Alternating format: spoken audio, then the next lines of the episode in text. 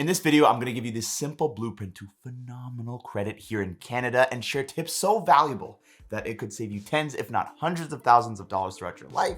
So let's get it. First, you know what a credit score is, right? A number between three and 900 that determines how good you are at paying people back. But it's actually more than that. Don't get me wrong, that's like the biggest factor. But there's other factors like how much of your credit you're utilizing, how long you've been borrowing, different types of credit you have, and other factors that we will talk about later in this episode. If you have a cell phone in your name or some type of credit card or some other debt, then I'm willing to bet the majority of people watching this video have a credit score. Now, the reason you want a good credit score is because if you have a bad credit score, you're gonna get garbage rates on your loans, whether it's a car loan or your mortgage, and that's gonna cost you thousands and thousands of dollars of unnecessary interest, which you don't wanna pay. I don't want you to pay. So like let's make sure that score is good. For example, the difference between a 625 credit score and a 750 credit score could add half a percentage to the rate you pay on your mortgage. A 750 credit score could qualify you for a $200,000 30-year mortgage at a rate of 3.625%. That translates to a monthly payment of 912. With a credit score of 625, however, let's say that we do add that half percentage point, which is likely, and your rate would be 4.125% for a mortgage of the same size and term. This would result in a monthly payment of $969.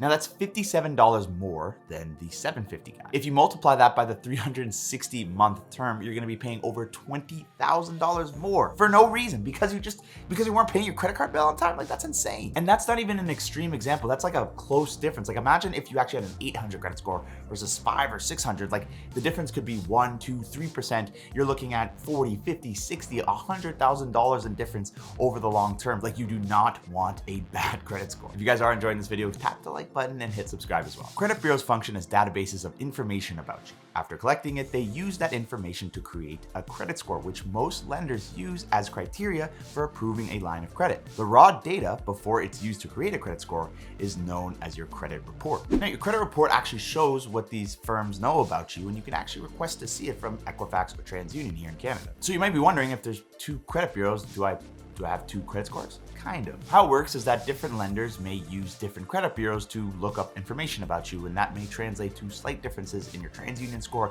versus your Equifax score. However, it's very unlikely that you would have like an amazing TransUnion score and like a terrible Equifax score. They're, they're usually very much in the same ballpark. Credit bureaus are just gathering information about you, right? They, they're not the ones that decide whether or not the lender lends to. The lender uses the information and then they make the choice whether they want to give you money or not. So, how do you build a wicked credit score then? Now, there's a lot of conflicting wisdom on this topic, like, oh, you need a special credit card to build credit or you should carry a balance for the credit card, which is just nonsense. It's just nonsense. Here's how you actually build an amazing score in Canada. You understand how it's calculated and you just do what the credit overlords tell you to do. It's pretty simple. So out of 100%, here's what makes up your score. Payment history at 35%. This is the biggest category of your score, but it's not everything. The key is to just pay your bills on time and in full. It's so crucial. Please do not mess this up. Automate your bills so it gets paid on time. You never miss. You never have to remember. That is like the biggest credit hack ever is to just automate your bills. The next biggest factor is utilization at 30%. You can actually owe too much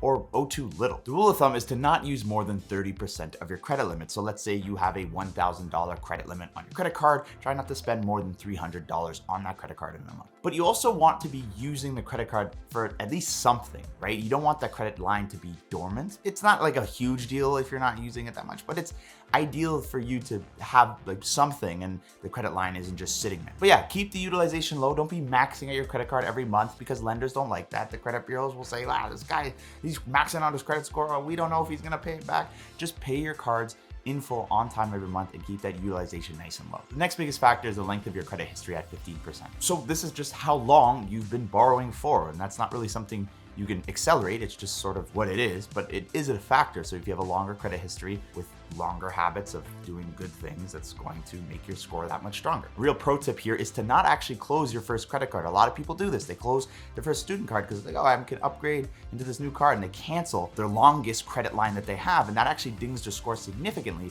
So with your credit line, with having that much history within it, right, you want to keep that alive. So put a Netflix bill, automate the credit card payment to just pay it off. And so it's just like a cycle you don't even need to watch at all. And you're gonna keep that credit line open and it's really valuable because of how much history is there. The next factor is the type of credit, your credit mix. If you have multiple different types of credit, this typically helps you, but it's only coming in at 10% of what makes up your score. And for the last 10%, we have searching up new credit. So basically, it's like not a great sign if you're constantly going and searching for new money from these different lenders and you're constantly getting dinged. So that is typically going to decrease your score if you're constantly looking for new credit, new money coming in, borrowing all the time. Like that's not ideal. And so it's not a huge factor here, but it's definitely something to consider. So don't be running around town trying to get money from everybody. And that adds to 100. So basically just pay your bills, automate your bills, make sure they're getting paid every single time. Your phone bill, credit card, like everything, you are like perfect for that, right? You're gonna keep that utilization nice and low on your credit cards, right? If you have a $10,000 limit, we're not going over 3K in a month, you know, ideally in the 10 to 15% range, maybe even lower,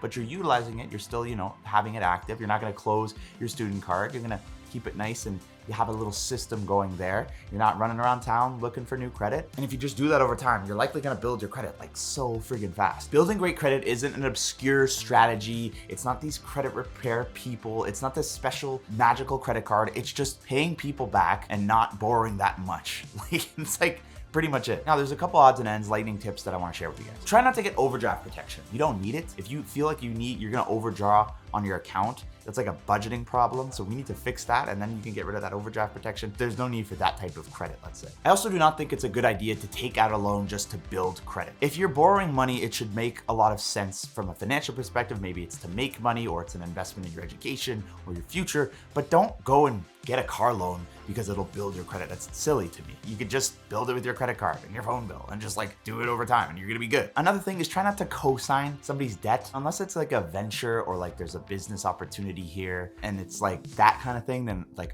okay, but like family and friends, if you're like signing on to like help them get it because their credit's bad, like dude, their credit's bad. So what makes you think they're gonna magically have great credit with this thing that you're co-signing? So try not to co-sign unless they have as good, if not better credit than you. But if they did, then they likely wouldn't need you to co-sign. So another thing is if you're currently in a lot of credit card debt, I wouldn't worry as much about your credit score. I would worry more about the thing that's costing you 19.99% interest on thousands of dollars. It's costing you so much money. I would I'd, focus on that, like paying that down. And as you start to pay that down over time, having a debt pay down strategy, your credit will slowly build over time. But I just wouldn't stress so much about that. Just like the big monkey on your back is the fact that like all that money that is just burning and going into thin air. Another thing is that you can check your credit quite easily. You know, you can go to Equifax, you can go to TransUnion to view your score. You can also get it with a lot of applications that pull that data for you. A lot of banks are starting to have that data at, you know, available for you with their products. So there's multiple, multiple ways. It's not this inaccessible thing. So have an eye on that to make sure that your credit